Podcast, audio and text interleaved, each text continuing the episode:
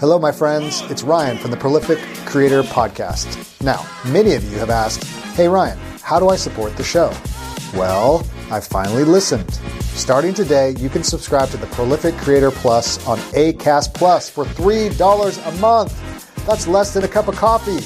No apps to download, and listen wherever you get your podcasts. Get access to the entire archive of Prolific Creator awesomeness. Over 160 episodes going back to 2017. Yes, that's right, my friends. A plethora of information and inspiration, tips, tricks, and interviews to get your art and work into the world. And remember those ads? Say bye, bye, bye. Wait, there's more. For $5 a month, you can get access to the full Prolific Creator experience. This includes the full archives, early access to episodes, listener Q&A, book and movie reviews, and interviews not for the public. And perhaps any other awesomeness I might do on the microphone. Sounds awesome, right? Yeah, it does, Ryan. If you want to listen for free, you'll notice the last 50 episodes or so will always be available wherever you listen to podcasts. Remember, by subscribing today, you don't have to download any new apps, and you can simply keep listening on the podcast platform you prefer. Cool. Okay. Cool. Thanks for your love and support in advance. Simply click on the link in the show notes or on my website, and it'll take you where you need to go. Now on to the show.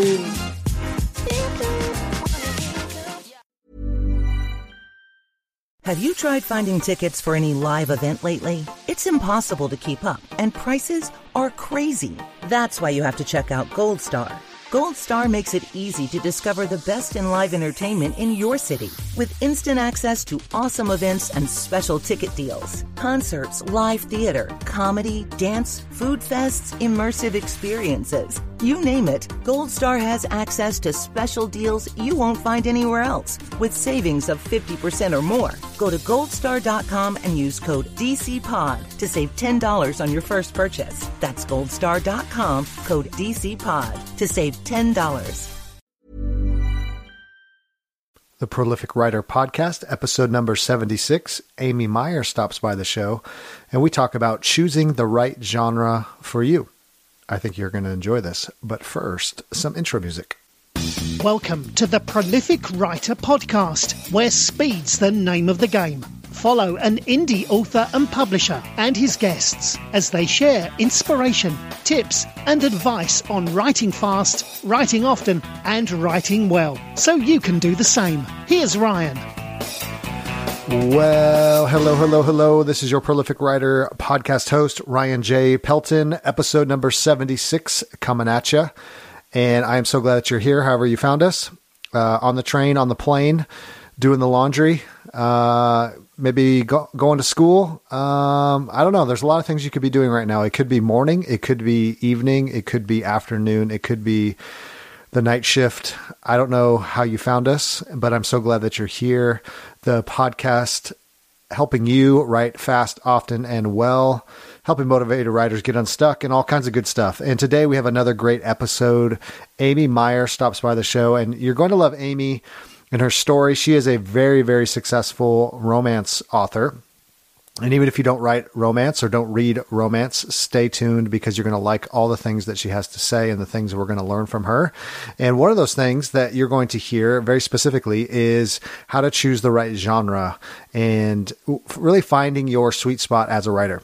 And I think this is a issue that many writers face, figuring out, you know, what genre do I write in? And what's cool about Amy's story is that she was writing in a different genre and then really found her sweet spot in another genre and writing some YA and romance and getting very specific about the kind of romance she wanted to write. And I think that's very important, is to think not just generally, like I want to write in sci-fi or romance or, you know, Christian fiction or Christian nonfiction or just nonfiction, but getting really specific. You know, what kind of nonfiction do I want to write? What kind of fiction? Is there a certain even niche or subgenre that I want to write in? So you're going to really enjoy Amy, and she is writing some great books and having a lot of success that you're going to hear. It's going to be a little bit overwhelming. She's done it in a very short period of time. Now, I know that can feel overwhelming, thinking, you know, I only have one book out there or two books or, you know, I'm just getting started, wherever you are. But Amy's going to give you a lot of encouragement wherever you are on the journey. And I think this is going to be a great episode, and I hope you enjoy it a ton. And a couple things before we get into the interview is if you would like to support Project Entertainment Network. We are part of a family of podcasts. There's about 25 different podcasts. If you could head over to patreon.com/Project Entertainment Network, I'll put this in the show notes. You can support the podcast, and this helps get this show and all the other shows out into the world. And there's some cool prizes and cool ways to support art and podcasts and all kinds of stuff. So go check out patreon.com, and I will put that in the show notes, and you can donate, I think even as little as $1, and you'll get some cool stuff. A lot of our hosts, they sign cards, they'll send you stories, all kinds of stuff, depending on how much you support the show. So that would just be a great way to support this network. There's a lot of great shows, a lot of good things going on. And I just want to encourage you with that. And then also just want to thank you again for all the nice comments and ratings and reviews. Those are very kind and generous of you. And it's really a huge blessing to be able to do this show and continue to bring on some of the most prolific writers in the world and share their wisdom and knowledge, and share the little bit that I know as well. And so thank you for that. And so without further ado, let's get to Amy Meyer.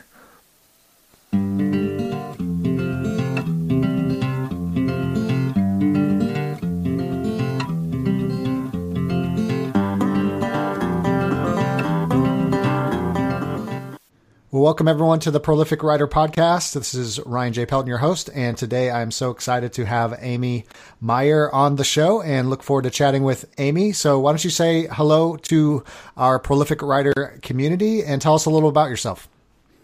All right. Well, hello. My name is Amy Meyer. I write under the pen name Anne-Marie Meyer. And I am really not that interesting, I don't think. I just started writing and publishing last September in To Market Sweet Romance is what I write. And ever since then, I've just slowly been increasing in volume of books and income. I'm on schedule to hit a 6-figure author in my first year, which is pretty exciting. And I write in adult and YA contemporary romance is pretty much my focus right now. So that's pretty much about me. Well, thanks, Amy. And yeah, I mean, that's a lot to unpack. We're going to talk about that. I mean, if you just started, people are probably like, just fell out of their chairs. And, and so part of the reason I contacted you was we're in the same writer group and saw that you're having some good success. And I always love finding authors. And one of the reasons I love having people like yourself is that, not to offend you, but you're not a household name, and you're not Stephen King. You're not, James Patterson or whoever, but you are making a living and doing well writing your books. And that's kind of the inspiration and encouragement we want to offer authors as well, is that, you don't have to be a household name, and you can do well and get a lot of work out there, and people love reading your stuff. So we're going to talk a little bit about that. So you said September is when you started getting serious about writing and publishing, but let's go back further. So tell us a little bit about kind of growing up, family life. When did you get the writer bug? Why are you doing this now? Tell us a little about that. Well, I, like a lot of writers, started writing when I was a teenager. So finding books and trying to, write the most complicated thing you can think of. That was what I was writing. I've got a lot of started books that I wrote when I was a lot younger. And then I got married. I have 5 kids. So they're all under the age of 11. So I'm a pretty busy mom. I have been busy since I was 20 when I had my first kid. And I wrote a goal sheet when I was younger that said I wanted to write and publish a novel. And so about 6 years ago, I decided, hey, I'm going to do this goal. I'm going to cross it off. And so I started writing. Took me about, like I said, I started that 6 years ago, and I started publishing seriously in September. But before that, I had started a manuscript, and I wrote for about 4 years, writing and rewriting that one manuscript. And of course, like I said, most complicated. It was a time traveler and sci-fi and futuristic dystopian type of book. Like, just, you're like, I'm going to put all of these ways I wish the book had ended, and I'm going to write my own book, and I'm going to end it the right way. And that's kind of where I was going with it. But it was kind of my schooling, I think, into learning how to write, how to describe things, how to just figure out how a story works, characters, how do you play off characters, all those sorts of things. And so I did that, and then I wrote a YA fantasy that didn't do as well. It was a Cinderella retelling with fantasy elements told in a contemporary time. And I think because when you write more complicated books like that, it's harder to market and it's harder to describe your book just by the cover and the title, which as indies I think are so important because we don't have the backing of traditional publishers behind us to actually sit down and say, here's this book and this is why you would love it. You don't get to tell that to your potential readers on Amazon. So that's when I started really studying the market and how to write a book to market, how to show tropes, how to do a right cover. All of those things were so important as indies to do. I got in contact with a New York Times bestseller, Victorine Lieske, and she was very much a supporter of me doing indie. She loved my first YA fantasy book, and she said, if you ever want to self-publish, then contact me and I'll help you. And then we kind of just formed a group, and they were going to write billionaire romances, sweet billionaire romances. And I was like, hey, can I write with you? I want to join you. And they were like, sure. And that's when I published that first billionaire book, was in September. And since then, I've been writing and releasing about every month. And that's really helped me stay visible in the readers' minds. And I have a newsletter subscriber email me, and she said, I always get so sad when you're going to end a series, but you've always got something new just around the corner. So I like to think that I always just keep my readers fed on a constant basis. So that's pretty much my writing history. Mm-hmm. Well, that's great. And I love your story. I mean, your story's so common in the sense of, got that one book, you work on it for years and years, you kind of poke at it, we're not sure what it is. You're trying to get everything out in your head and heart onto the page. Uh-huh. And, most likely it's not very good. But so tell us a little bit about, so you started in, fantasy, sci-fi, then you kind of shifted to romance and have kind of found your sweet spot there. Tell us a little bit about, books growing up. Were you more, fantasy, sci-fi or romance or all the above? Kind of how did you make that shift and find kind of comfort in writing more romance YA stuff? Well, all my books have I would like to say they're romance, but now that I know the romance genre, if you're going to write romance, it's strict romance. It's all romance. There's not a lot of other elements, because then what you start to do is you add in fantasy mixed with sci-fi, and then it's with a romance subplot. So it's kind of taking that mind shift, but I always wanted to write the romantic story of two people in a dystopian world or two people in a fantasy world and that romance in there. But with my YA books, there's a lot of other subplots. They have magical powers. And so that it takes you away from that romance, because then it's easier to separate them. When I was growing up as a reader, I was always just what's popular. I was always one of those people who was like, read this book because they're going to put it into a movie. I was never really good at finding books on my own to read, you can nowadays. And I think it's just because it's harder back then, because we had to go to the library, and what did the library have? Nowadays it's open your Kindle and Amazon will tell you, oh, you like these books, you'll love these books.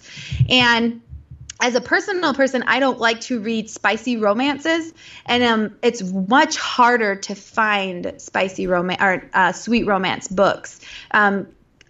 Amazon has started a category called clean and wholesome, which is where my books go into. Like the heat level of my book is a kiss. That's as far as they go.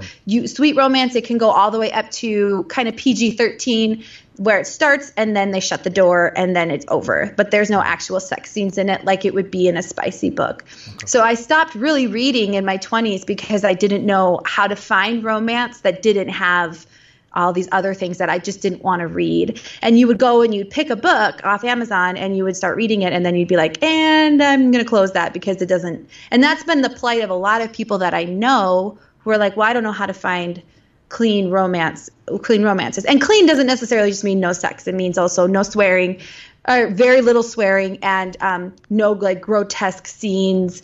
It's very like mild PG-13 type things is what we're going for. So then I decided, okay, I want to start writing what I want to read, and that's kind of where I started. And then I love romance, so I will read a book just for the romantic subplot in it. So that's kind of where it came from.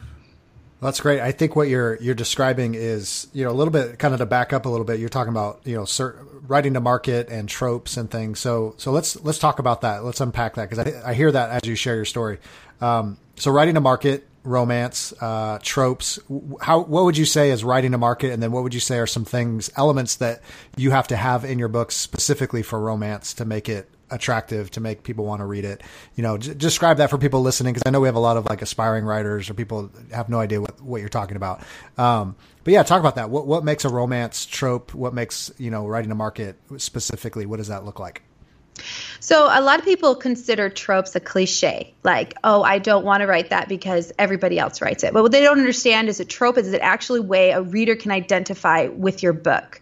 So if you were to tell me, if I was to say, hey, Ryan, tell me what was the last movie you just saw, you would say it's a story about X, Y, or Z. And basically what you're doing is using a trope to describe the movie. It's enemies to lovers. That's a trope.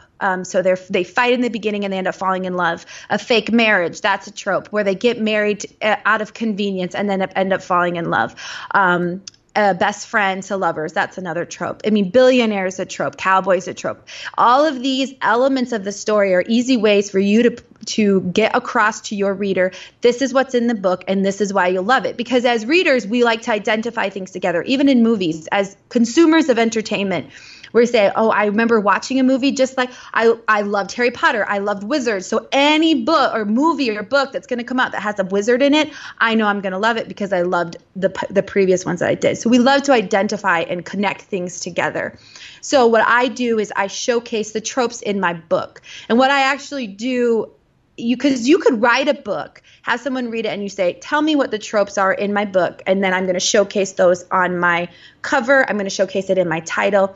Because you really only have 4 to 5 seconds to hook somebody and get them to buy before they're moving on. So if you have a complex cover, a weird title, and a really long jumbled blurb, people are going to just click on because they're going to think, I have no idea what this book is about and I'm not interested in it. I'm going to go to this author who understands like how to market to me instantly right away. So what I do is I pick a trope that I really like and then I create a series around it. So first one was my billionaires, because the steamy market has actually set the bar for billionaires pretty high. You know, you think about 50 Shades of Grey. And once she wrote that book, a lot of authors moved to writing similar books to that. But billionaire is a hot trope. It's always been one, and it will probably always be the fantasy of having a relationship with a guy who has $1 billion. You know, it's what every woman's fantasy is. And so I said, okay, I'm going to write a series all in billionaires, but I'm going to showcase different tropes within those stories. So when I go to set up a book, I will look at a trope list and say, okay, my main one is billionaire, and where are we going to go from there? So you could do, I'm going to do a second chance romance. So these characters have known each other in the past, had a relationship, and then they're going to try it again. She's a jilted bride, so she was in a relationship and now is brokenhearted. That's a thing that's going to keep them apart. And I just work my way down the list, and how many tropes can I feed into this story?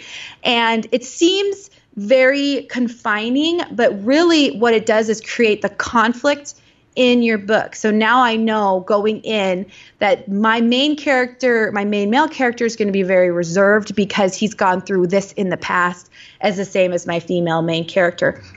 So then what I do is my books come to life by the characters and what they say and the setting, and then you become creative around that. But it's kind of like a shortened, condensed outline. And then I showcase the major ones in my book and my book cover. So for my married books, all of my books have a bride on them. And then it's called Marrying a Cowboy. So cowboy is a trope. The next one's marrying an athlete. Anything that has to do with sports, that's another trope. And so I just go through. So if somebody looks at my book, and with the use of my title and my series title, so my series title is a fake marriage romance, you know right away exactly what you're going to read and exactly what you're going to get. And that, to me, I spend very little money on marketing because I showcase my Amazon page works for me. It's my best advertising. So if anything over that, any Facebook ads or AMS ads I do, I'm just showing new people my book. And I get a lot of really good return on my investment because I'm not there saying, you need to like my book because it has this in it. My book's already doing that for me.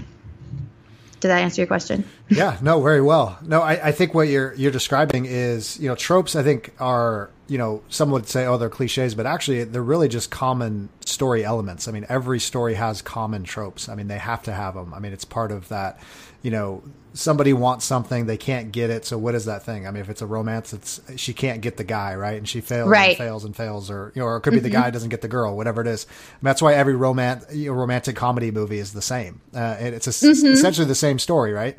Yeah. And then what I know about romance, and I don't know a lot, but you can correct me if I'm wrong, but, you know, in the end, like, they do need to end up together. Like, that's, yes, that's a given. If you don't have that, apparently you will get, you know, found and tortured and beaten. And so you know. Nicholas Sparks, surprisingly, does not write romance. He writes tragedy. A lot of times, because if you think back, they die or they don't end up together in the end. A romance has to be about the love story between these two people, and it can only be about the two people. It's really easy to get subplots to take over your plot, but if it's a true, pure romance, it is 100% the story of them two falling in love.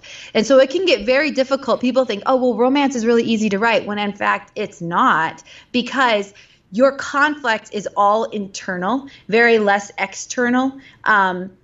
And it's a lot about their I can't love them, I love them, I can't love them, which so it can get hard to not be annoying when you're writing that, because some people can be like, well, if your conflict can be solved by just a conversation, then it's not good enough conflict. That wall between the two of them is not high enough, because then the entire time your readers are going to be like, if they just talked, then they would be fine. So you have to be very careful that you create enough conflict that in the end, when they say at the black moment, I'm going to walk away from this person, then your reader is like, I can see that why they would walk away. So romance is all just about the story between the two people. And then, of course, at the end, they come together and then they have a happily ever after. Which I think is fascinating, because, like you said, everyone knows they're going to end up in the end. But if everyone knows that, why do they still buy them? Why do they still read them? Right? Right. Because it's about the characters. It's about the setting. It's about the conflict. It's about, you know, the personality and the quirks and everything else involved. I think that's why we read stories.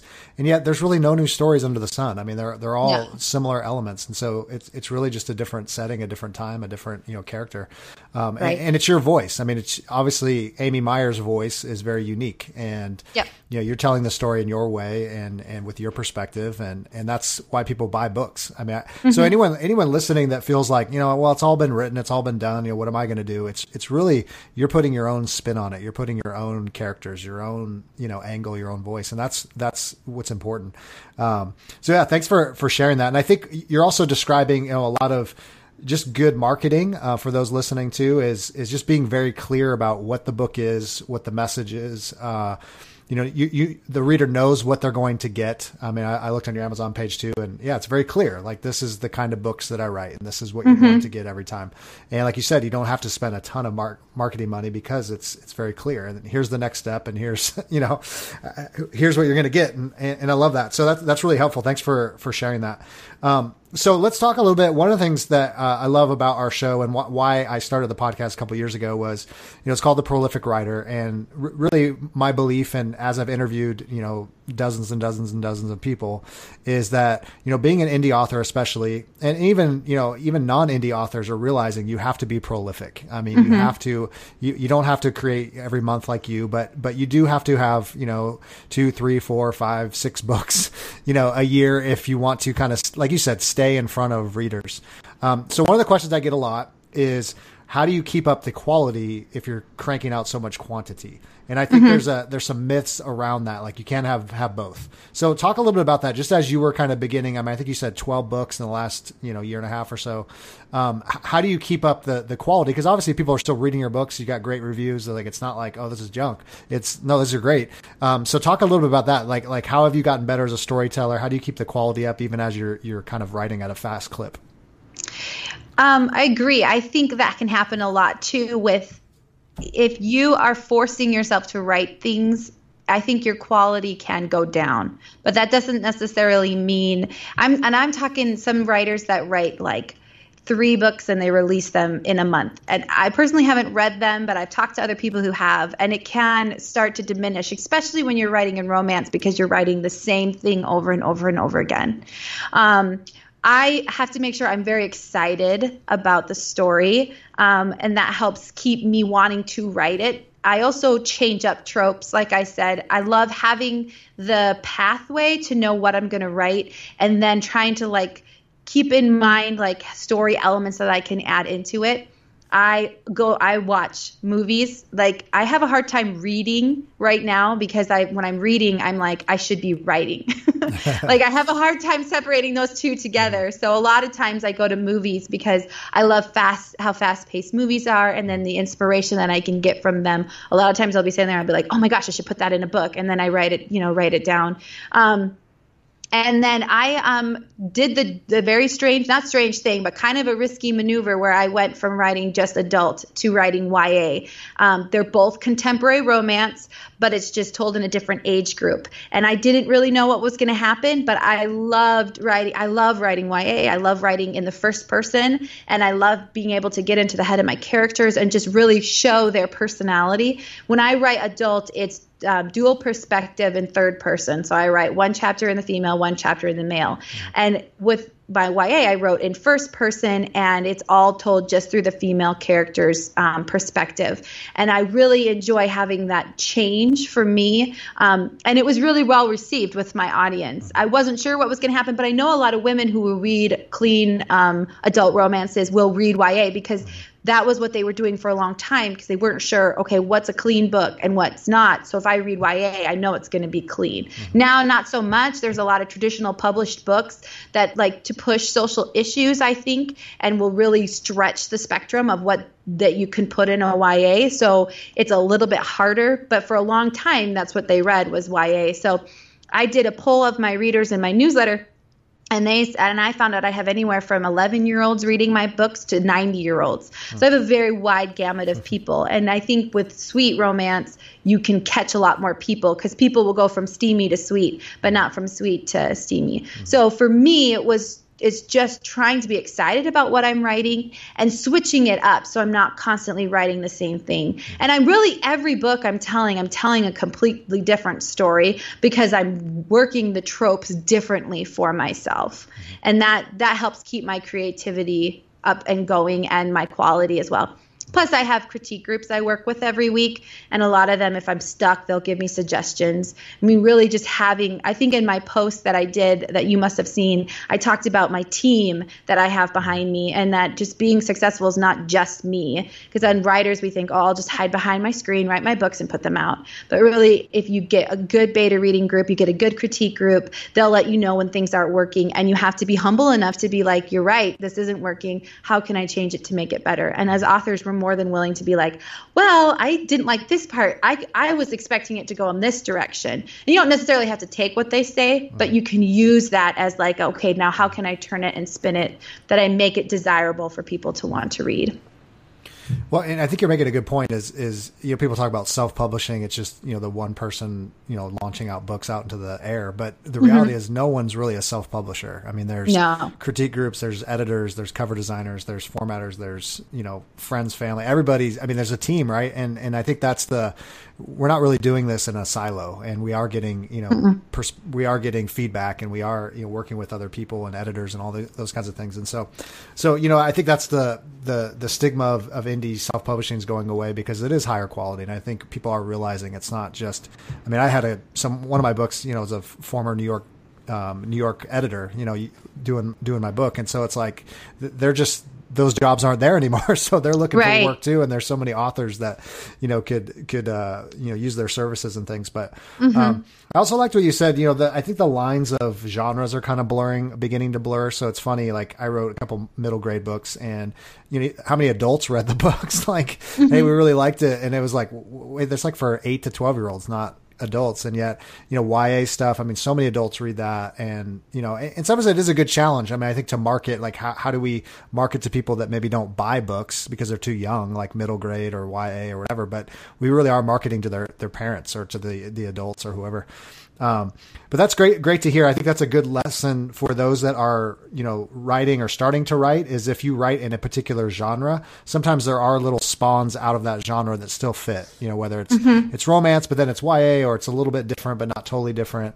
My books, a lot of them have kind of crime mystery elements, but they don't all fit nice and neat.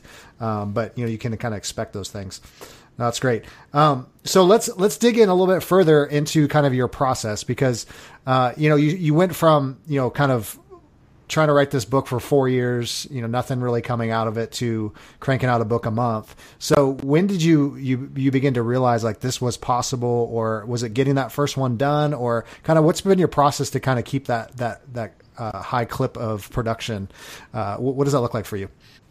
Well, honestly, I will tell you that, and under a different pen name, I actually have 2 middle grade books out. They don't do very well for me at all because it's hard to market. And I will say, I honestly believe that middle grade is just going to start picking up in terms of ebooks, because our generation is give your kid a book. Generations of people who are just graduating high school is going to be give your kid a Kindle. Mm-hmm. So I really think middle grade is really going to start taking off. And I wrote a middle grade for my kids. I wanted to write one about boys. I have 4 boys and then a little girl. And I noticed there weren't a lot of books about boys out there. And so I started writing one because I was terrified on how the heck do you edit a 50,000 word book? Because I was like, how am I going to remember what I wrote in the first couple of chapters by the time I'm 40,000 words into it? I don't know. And that idea daunted me. So I actually wrote a middle grade book. It was about 25,000 words. And I wanted to go through the entire process of writing it, editing it, beta reading it, and then publishing it. And so that's what I did. It's for my kids. I love the books. They're super cute. But it gave me a segue into this publishing world on how do you find a cover designer? How do you figure out your title? How do you set up a page? And it wasn't something that was so time consuming, because I think a lot of people will start out and they'll write a 150,000 word manuscript. And then the idea of editing something like that is just astronomical. And and then they finally edit it and they have no idea how to, market it. So for me, it was starting on the smaller spectrum, getting that under my belt. And then I felt confident enough to say, okay, I can actually take on an actual book, and an actual way longer book, and be confident that the storyline's going to smoothly go from one point to the other point. And then I released my YA fantasy books. Those were 75,000 words. But I had that confidence from having released my middle grade books to know, okay, I can do this. And then for me, the motivation came from when I released my first book and I saw, here I am, an unknown author, completely no one knows, because I have 2 different pen names. So I started Anne-Marie, and I was like, okay, I want just to focus on clean, sweet romance. And that's what this name is going to write under.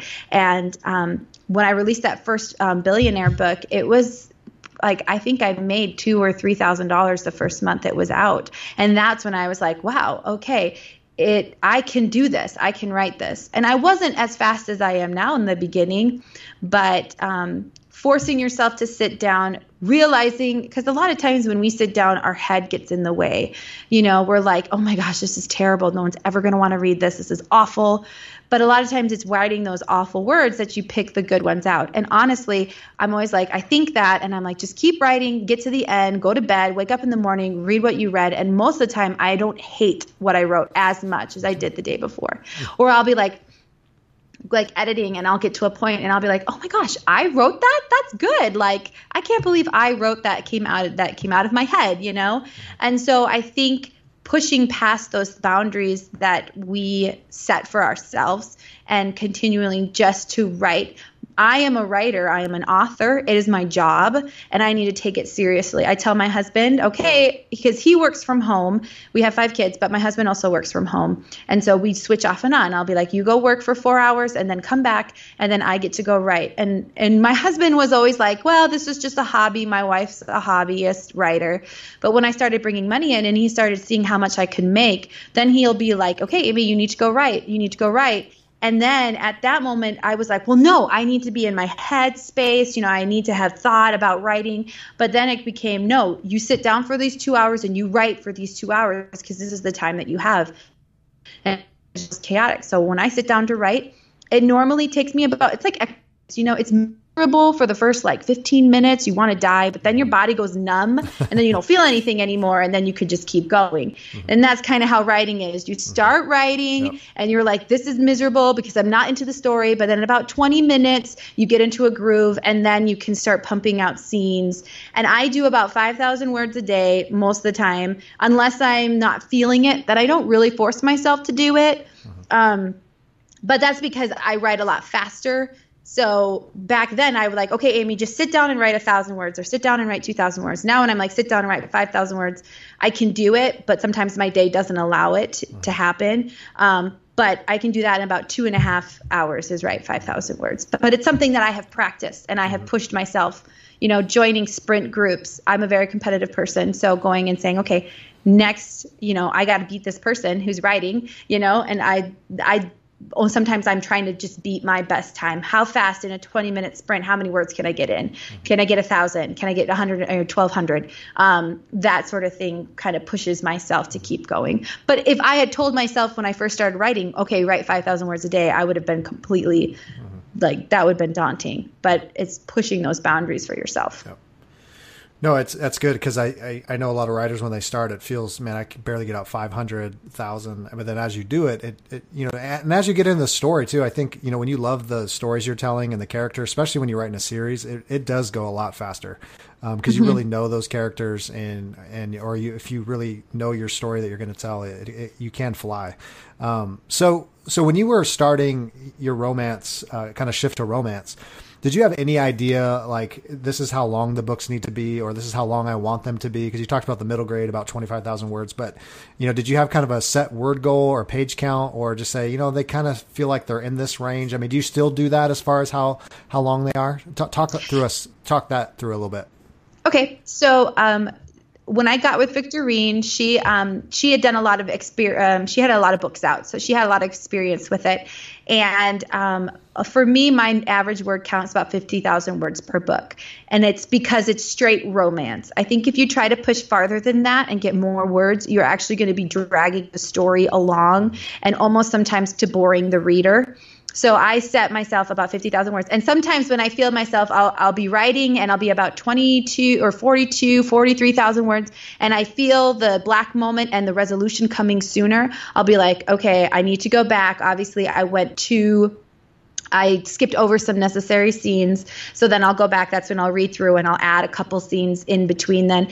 And then I'll go back and finish it at the 50,000 word mark. If you have other subplots going on, you can definitely make it go longer. But for romance, I really wouldn't suggest going more than 50,000 because, like I said, it can just be boring because where they're like, oh my gosh, just kiss already or just be done with the story. Like, stop pushing them together and pulling them apart. It almost can get annoying to the reader. So I go into every book knowing I'd say about the 50,000 words is where I need to get. And then I hit those beats along the way.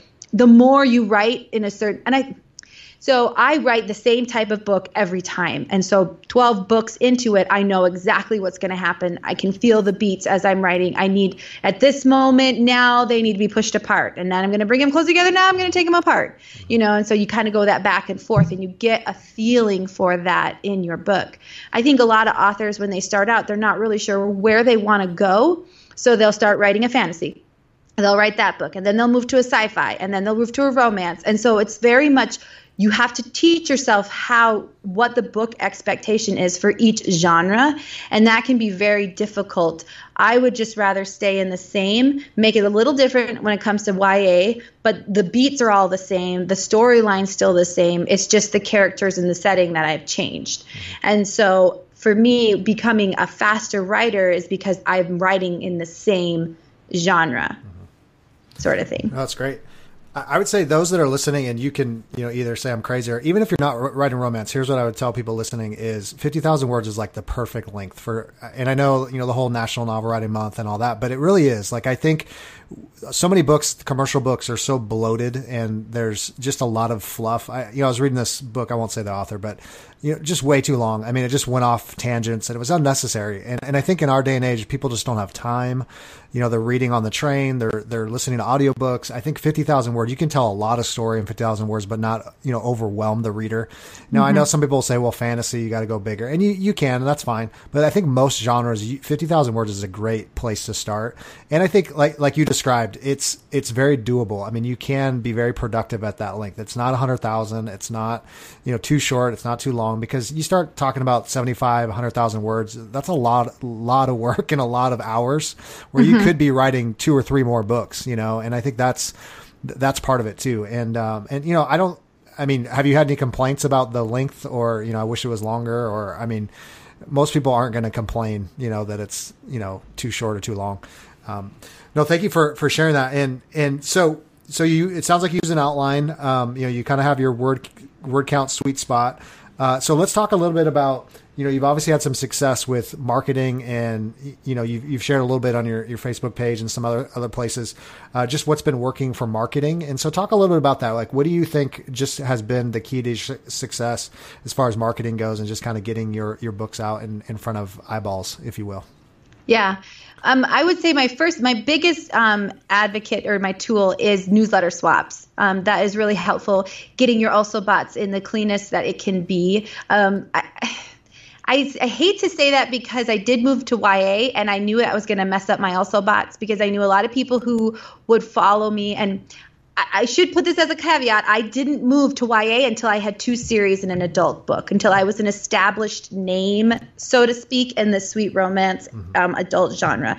And then I was like, okay, I'm going to move to YA, and I have a feeling a lot of my readers are going to follow me, so that's going to mess up my also bots. But I was okay with that, because I want to be known as a dual author in either genre or either category. Not really different genre, because genre is more like fantasy, sci-fi, that stuff. It's the same contemporary romance, just in a different category.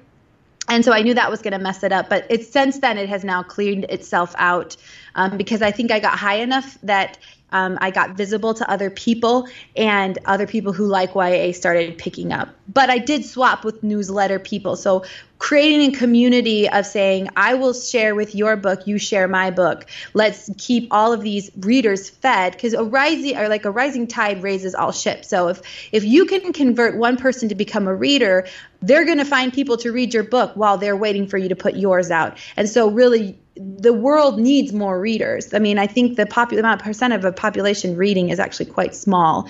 And if we can convert more and more readers, we're going to help everybody in terms of helping yourself. Sorry, that was a tangent.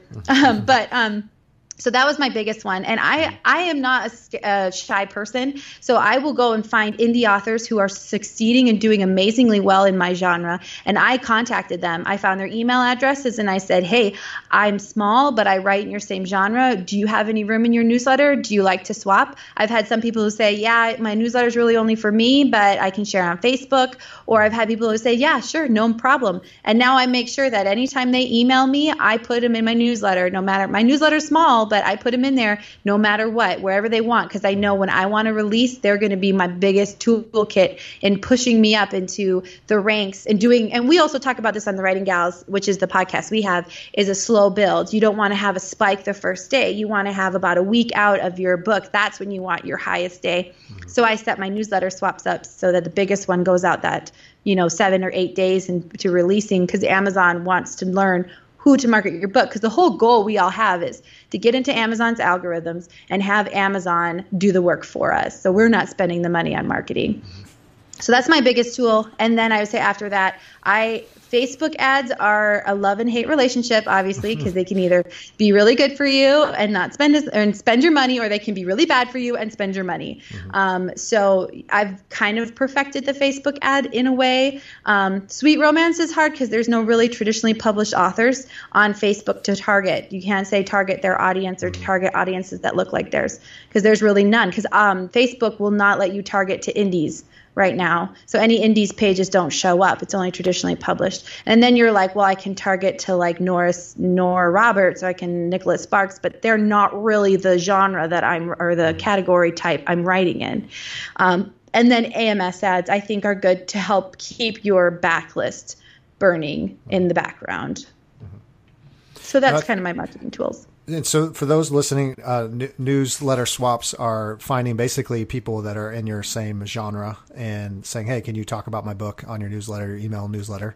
And that's a really effective way to market those that are listening, if you're wondering what that is. So don't, you know, if you're romance, don't go find the sci-fi person and swap. It might be a little confusing. But yeah, like you said, just being, you know, here's what I know about at least writing community, author community. It's not true. I can't make a blanket statement because there's always douchey people out there, but, for the most part, they're very generous. And so just by you asking, you know, emailing, I mean, the worst they can say is no. But mm-hmm. I've just found as a, you know, small fish in a big pond is a lot of people are totally willing to, hey, I'll come on your podcast. Hey, I'll promote your book. And just saying, or, hey, I love your work. And, you know, I'd love for you to share mine as well. It's a very interesting community. I think it's very different than other even artistic communities where they can be a little more, you know, to themselves or, and especially the indie community. I mean, they're so willing to share, so willing to go, hey, you know, have you thought about this? Or, hey, I'll look at your manuscript, or, hey, you know, have you thought about this? Or check out this website, or, you know, whatever it is. I found that mm-hmm. to be very true. And so it's pretty exciting times. I think if you are starting out and you're wondering like, where do I begin, is find a community that can kind of help you and encourage you. And, you know, everyone starts at the beginning and we don't know what we're doing and where to go and how to do this. So yeah, thank you for sharing that as far as the marketing goes. Now, so a little bit further, when you, you know, you're writing about a book a month. So what does that look like as far as from start to finish? So, you know, is it a couple of weeks you can finish your manuscript, kind of send it off to beta, send it off to editors? Like what's kind of the turnaround? How do you kind of work that all the way to formatting it, cover, all that? Like how do you what's your kind of workflow for that? So I kind of fly by the seat of my pants sometimes, and sometimes I set up a pre-order, and then that's what I have to work with, and I better get it done because it's going to go out. Right. So I normally, it takes me about 3 to 4 weeks to finish a book, somewhere in there, depending on how motivated I am by it, how complicated it is, and how excited I am about it. Mm-hmm. But the entire time I do that, I do meet with 2 critique groups a week, and I am getting about anywhere from a chapter to 2 chapters critiqued. I find if you're going to find a critique group, don't write your entire manuscript before you go. Write the first couple of chapters and kind of give them a basis of maybe where you want to go with it, because if your first 2 or 3 chapters aren't good, it's going to mess you up for the rest of your book, and it's going to be hard. You're going to be playing catch up. You're going to be trying to fix things. It's way better for me, at least for me, it's better to go and say, here's my first chapter. And they'll go, well, where are you going with this? Because I can't see that. And then I'm like, oh, where am I going with this? And then I can say, well, let me change it. Will this be better? And they're like, yes, that's much better. Then I can be like, okay. And then I can start continuing down that path. Because I find even when I beta read for people, in the first half of the book is the hardest for me. And then everything after that, I'm just tying up storylines, I'm tying up plots, and I'm moving it towards the end until the resolution. So if you can get critique partners that can walk you through the first 10 chapters of your book, the rest of it should be pretty smooth sailing. Because I think we all know how to tie up stories as they get to the end. It's just, how do you introduce the character? How do you make the conflict there? How do you make sure that all of these things are set up so that as we walk into like the murky middle that we all hate writing, that we're going to have enough things set up to help kind of guide us in that direction. So I do that mostly about 3 weeks. I write 5,000 words a day, but some days I don't write any, and some days I only get 3,000 in. But I do try to keep that kind of clicking along. And then I send the rest of my book to my critique partners and my beta read. I'm a very fast paced writer, so there's not a lot of like extra stuff. And so I think that's what helps keep my readers moving along, because I don't like a lot of backstory, and I don't like a lot of extra stuff going on. I'm like, I just want to get to the story and walk me through. It's just like, you know, we've all been in the movies, like Transformer movies, where we're like, oh my gosh, it's another scene, a fight scene, and then there's another one, you know, and you're like, can we just wrap this up, please? And I try to keep that in mind when I'm writing, so I keep moving them through. So my beta readers can normally get it back to me 2 to 3 days. And so they get that back to me. I make the edits. I send it to my editor. She's really fast. She's a friend of mine that I found, and I said, you know, if you can get it back to me, she normally takes about a week, but I'm like, if you can get back to me faster, I'll pay you. You know, I always make that as an incentive to have them going. And then after she gets it back to me, then I'm formatting it. I Vellum. Vellum takes about 2 seconds to format your book. And then I'm sticking it up on Amazon and letting it go do what it's supposed to do. And the nice thing about a slow release is that you don't have to worry about like pushing your book right away. So you just kind of let Amazon build its page. That's when I'm setting up newsletter swaps. That's when I'm doing all this marketing. I'm starting a Facebook ad on it. Then once Amazon builds my page, then I'm going through and saying, okay, I don't want that category. That's wrong. I want, you know, and then I contact Amazon and I let them know. Now that I have like more money, I'm also setting up my audiobook. I have an audiobook artist who gets it back to me within like 3 days. It's insane how fast she reads, and it's just quality work. She gets it back to me. I have to listen through it, and I've got that going up, getting my hard copy book. Some of my books don't have hard copy books yet because I just haven't had time to create the covers. But to me, my biggest money maker is my ebooks, and so as long as everything looks good there, the other stuff I just add on eventually as I get around to it. No, that's great. I think, you know, what you're describing too is the Amazon part is if you are putting your books on Amazon is that, you know, they love new books. I mean, that's even just constant releases. I mean, whether you're a big name or no name, they see that. And the algorithm somehow knows that. I don't know, some kind of magical algorithm fairy. But if they, you know, they know you're going to put out a book every month, and it just kind of puts you in the system, and it works its magic. And I think that's important. I mean, that consistency. Yeah, I would say I was going to ask you about print and things because every genre is different. It's funny, middle grade actually sells quite a bit of print. So, you know, those print copies, you know, they're nice. You should have them. It looks good on your page. But, you know, the reality is a lot of it's going to be ebooks. So there's no pressure to like, I got to get it out the same time or, you know, I know audiobooks probably, I sell probably as ebook and audiobook and then print's third. Audiobook is big, but you know, it does take time and they can take, you know, they're a lot longer and, you know, people, you read slower and all that, but no, that's great. I think you're just having a good solid product and kind of letting it do its magic. And then you just slowly kind of market. I mean, there's no like pressure. There's no, you know, just kind of let it be a slow build. And then you're already, you know, in a month, you're gonna have another book anyway. So, you know, that's the exciting part, right? That's the thing I tell myself. I go, you know, if this book fails, it's okay because I'm going to have another one. I am not defined by this one book. I'm not defined by this. I am a writer and I'm going to continue to write. And if I didn't get it right in this one, I'll get it right on the next one.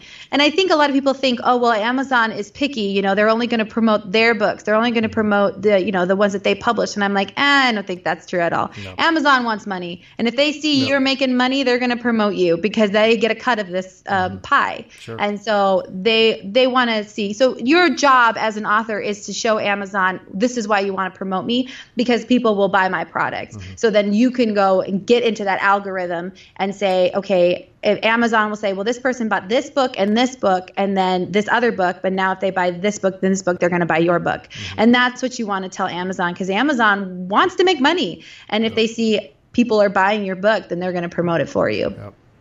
I love just backing up what you said. That was really profound is don't get hung up on your book. Because I have a friend, Jake Bible, who's been on the show a couple times. He writes a book a month and, you know, he's had some books that were stinkers and he's like, but I already have another one coming out in 3 weeks. So, you know, and I think we get to, I call it the Gollum factor. It's that precious, you know, the Lord of the Rings. It's like, oh, my precious. Right. And it's like, you have to get over it and go, hey, I did it. It's great. I love the story. I mean, my best books are the ones that don't sell. I still have favorites, but, you know, the ones that sell, it's like, I don't know why people buy that one. They should buy this one. But you have to move on and say, okay, it's the next story. It's always pushing yourself and saying there's more stories to tell and more books to write. And that's just such a healthy perspective. And so thanks for sharing that. Just having that mindset when you go to market, because I think it can be, a lot of people are like, well, I don't want to change my cover because I had this person model for me and it's like my favorite cover, or I love my title. Don't you love my title? And it's sometimes hard. It's hard to tell people your baby's ugly, you know, like, no, this is not a good cover. I don't even know what you're selling. And you have to shift almost once you finish your book and you put yourself on that page, then you have to distance yourself from that book and you have to say, okay, how can I package this in a pretty little bow that people will want to pay for it? And sometimes it's listening, especially to people who are more experienced, who say that cover is not going to work or that title doesn't describe what your book is and you're going to confuse your readers. So it's also distancing. And I think being prolific and having lots of books, it's easier that way because you're just like, you know, all right. Yep. You're right. I have to distance myself because I'm actually in throes of another book. So I really don't even care about this book. I just want to get it out there and make it and have it start making me money. Yeah. And I think why we're passionate about prolific writing too is that, like yourself, you have a big backlist, is that your books are evergreen, and you're going to be amazed how many books that you thought didn't do that well when they came out, but then people discover it or they get hot again. I mean, that's a cool thing about books. I mean, we read books that are 50 years old. I mean, there's a reason why, right? And so people are going to find, we have a big bookshelf, people are going to find more stories and go, oh, I don't like this one, but I do like this one, you know, or I don't like this series, but I do like this one, right? And so that's part of it, is just having a bigger bookshelf.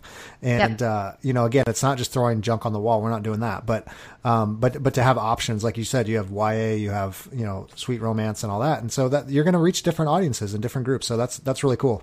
Let me ask you real quick, cause I do love your covers. So, who makes your covers, or where do you get those made? My covers are done by Victorine, actually. Victorine Lieske, the New York Times bestseller. She also does graphic design, and she does their covers. So what we do is she tells us to find a photo, a stock photo to use, and then we send it to her, and she creates them. And branding is important, I think, as an author. So keeping your name correct, or at least in the series, keeping the same title or the same font, the same colors, all of that is branding that as a series. Especially if you're like me, and none of my books. The only thing that keeps my books together is the trope. They are not that you could. They're totally separate books from each other, totally separate characters. You don't see any of the other people inside of them. They're just different from each other. So it's important, when you don't have something like that tying the series together, is to have everything on them. And she understands all of this. She's very smart lady. I'm grateful I found her and had her kind of mentor me through all of this. And like you were saying with backlist, last month probably over almost half of the income I made last month was from my backlist. So it's important to have a lot. And you think, oh, well, it's only making me $5 a day, but $5 a day for the rest of my life. Yeah, I'm not going to snuff my nose about that one book making me $5 a day. So I'm like, I can do that. So having a backlist, and the readers discover you and you know, we'll read through one, and there's new readers every day. I keep thinking I'm going to wake up in the morning and I'm going to have reached every single reader there is possible, and I'm going to stop selling. And it's not. And I think it's because your brain just can't comprehend the massive amount of people there are in the world and how many people are reading, and how many people read your book and say, oh my gosh, I just found this new author, you should read her books, and how many people they're telling, and then they're going to find it and they're going to read it. And it's just going to continue moving. And romance is the type of thing that it's like, it's evergreen too. Like, you know, maybe a 12-year-old girl now won't want to read it, but in 10 years, she's going to find me and she's going to read through my whole backlist. So, I was just telling someone the other day. So if you have 10 books and you sell 8 books a day, per title. And so that's average. So some books will make more, some will make less, but you think about all these channels, even if you have other, you know, you have print, you have ebook, you have audio, if you go wide, whatever, if you do that every day for a year, you'll have $60,000. And so for most people, like, that's a good income. And again, we're not talking about, you know, riches, but that's a comfortable living for the majority of people in the United States, if you live in the United States or else anywhere really. And it's like, I think we just get caught up. It's gotta be, you know, 1,000 books a day and, you know, but it's not. And you're probably seeing that too. It's like you have 12 books or more, and it's just a little bit here, a little bit there, and it just adds up. Right. So thanks for sharing that. You're giving people a lot of hope that this is, you know, possible to make a good living and share your story. I am not a genius writer, so I'm sure people will read it and be like, wow, she made that much money off these books. But I tell a good story, and if I can do it, then anybody can do it. And like, to think that I, like last year, like, people are going to contact me and say, hey, will you be on my podcast and talk about your writing? I would have told them, like, yeah, right, you're crazy. So like, it is possible. It's very possible. And then once you see what you can do, the sky's the limit. That's what I love about being an entrepreneur and being my own boss.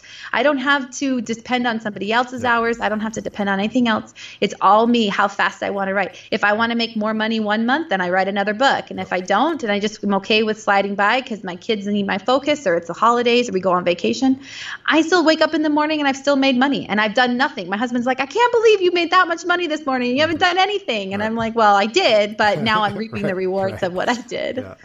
Yeah, there's that famous story about the Beatles. I don't know if you've ever heard it, where John and Paul, they're writing a song, and John goes, "Hey," or no, it was Paul says to John Lennon, "You know, what are you writing?" And he says, "Well, it's called it's called The Pool. And he's like, The Pool? That sounds kind of like a weird name.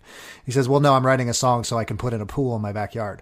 And so, I mean, just the idea of like, you know, we have to keep making music to get the things we need to get, or, you know, I mean, for a lot of people, it's not a pool, but it's just, hey, to pay for kids' college or, you know, whatever it is. But yeah, it's just, it's up to you how much you want to do or how little you want to do. Well, hey, just as we kind of wind down the interview, I always like to ask a couple very practical questions as far as any tools that you recommend. It could be books, could be software, could be anything that a writer or publisher could really benefit from. Definitely. I would say Facebook, not only for advertising, but for community. Can you imagine back in like 30 years before Facebook even happened, how did writers find each other? How did they communicate? Now you have it on your fingertips. And then I would say books I really enjoyed are Michael Cooper's Help My Facebook Ads Suck and Brian Meeks' How to Do Good AMS Ads, as well as this is for marketing, but Mark Dawson's course. It's expensive, but I think it's 100% worth it. He will help you keep out your stupid tax with what you like trying ads and things like that. And then if you want a good romance, Victorine wrote a book, How to Write Swoon-Worthy Sweet Romance. And so she actually breaks down one of her books, and she talks about why she writes certain things at certain points of the time in the story. So that's a really good one. And then for things I use Scrivener to help me format or to write my books in. Vellum, you have to have a Mac, and I love it. It saves. I used to try and format my books in Scrivener, and oh my gosh, it would take me hours. Yep. Vellum now, it's 3 minutes, and it's all done. And it's actually easy to do backlist stuff. So if you have to update your backlist, you can just drag and drop into different files, and it creates it right there. Yep. So that's awesome. I'm also going to put a little plug in for our podcast. It's over on YouTube. We're the Writing Gals, 4 sweet romance authors staying up late. We don't talk just about romance, but we talk about all different sorts of things. And we also have a Facebook group that you can join where we just are a community of people. We're very responsive and chatting and kind of telling our story and what we're doing. Because I think sweet romance is there's not a huge community out for it, so we're trying to really get the word out about sweet romance.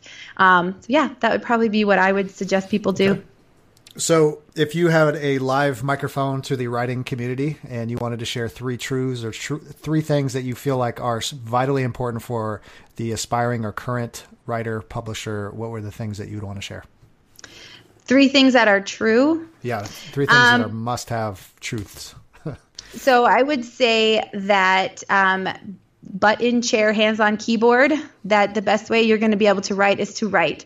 You can say you're a writer all the time, but if you're not actually putting words onto paper or words in your computer, then you're not really a writer. So make sure you do that. Don't get overwhelmed with all the things that an author has to do, but be a writer first, because you can't promote something you don't have. The other one would be, like I said, your one book does not define you as an author. And I think a lot of times in traditional published, you know, you hear Stephanie Meyer, you think Twilight, you don't think any other books that she has. As indies, we get to establish ourselves as a name instead of I write billionaire books. Anne-Marie Meyer writes billionaire books. And I get to decide what I write, which I think is a really amazing thing.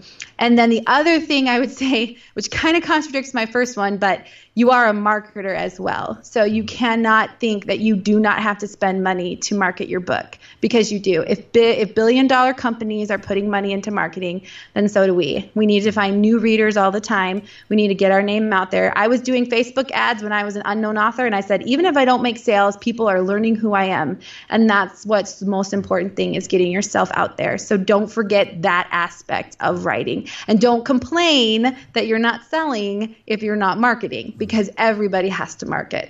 That's good. Yep. No, that's so true. And I know as writers, we hate that part, but it doesn't have to be scammy. It doesn't have to be sleazy. Just be yourself, and, you know, just don't be ashamed of, you know, hey, this is my stuff. I want to share it, and find some tools to do it. You don't have to do everything. No, that's great advice. Yes. And then lastly, Amy, where can people find you and your books? So you can find me on Amazon. I am a KU exclusive, so the bulk of my money is actually made through Pages Read, but that's the kind of the beast of romance. Most romance readers are in KU because they are voracious, and they actually save money by doing that. So I am in KU. I'm on Amazon. Anne-Marie Meyer is my pen name. If you want to check out my middle grade books, they're under Amy Linneberry. I have 2 of them called The Adventure Brothers. And then you can find me at my website, ANNE-MarieMeyer.com, although I'm not super active there. I need to be better at being good at my website. And then on Facebook, I'm Anne-Marie Meyer there as well. You can follow my page and join my newsletter as well if you like sweet romance and want to be able to be told when good books are coming out. So, well, Amy, it's been such a privilege, and thank you for sharing with us. You really helped a lot of people today and shared tons of writerly gold. And so thank you for making the time, and hey, all the best. And I'm so excited for you and all the success, and just keep writing and sharing your books and sharing your stories. And I hope to have you on again sometime and hear more success. So thanks for coming on the show. Thanks. Well, there you have it. Prolific Writer Nation, Amy Meyer. Wow. She has had some serious success, and very quickly. And but you know, the one thread that I hope you caught was that none of her success was a true overnight success. That most writers that you're going to hear on this show, including myself and others, is there really is no such thing as an overnight success. That most of us have been writing for many, many years, and putting in the time, putting in the hours. And what I love about Amy's story is just how she was trying to figure out, you know, what do I really want to write? Where am I going to really find an audience, and who's going to resonate with my work? And so wherever you are on the journey, you know, don't feel like there's only one thing I can write, or you know, this is what I love to read, so maybe this is what I have to write. It's not always that simple. So part of becoming a prolific writer is practice, and practice means writing books, writing stories, finishing your work, finishing what you start. And as you do that, and as you figure out kind of where your sweet spot is, you'll know. And it's not always cut and dry. It's not always black and white. But I think Amy gives some great advice on so many levels of how to be a prolific writer and how to write good stories that people actually want to read. And so thank you, Amy Meyer, for coming on the show. Go check out all her books. I'll put those in the show notes. And before you go, if you would be so kind to leave a rating or review on iTunes or Stitcher or Google Play or wherever you listen to the show, it really helps us get the word out into the streets, out into the writing community, out in the publishing community. And it's been so cool to hear all the great feedback and comments from you. And so if you get a chance to do that, that would be much appreciated. Thanks for listening. And before I go, I just have one more thing to say is go get those words on the page. I'll talk to you real soon.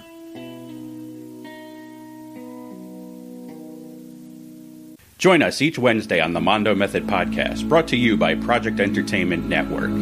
The Mondo Method Podcast features authors Armand Rosamilia and Chuck Buda as they discuss the writing process from both the veteran and the novice perspectives. Each episode ends with a segment called Marketing Morsels, where expert publicist Erin Sweet Almahary teaches everyone how to promote their work and sell more books. Check us out on the Mondo Method Podcast on Project Entertainment Network. This has been an exclusive presentation of the Project Entertainment Network.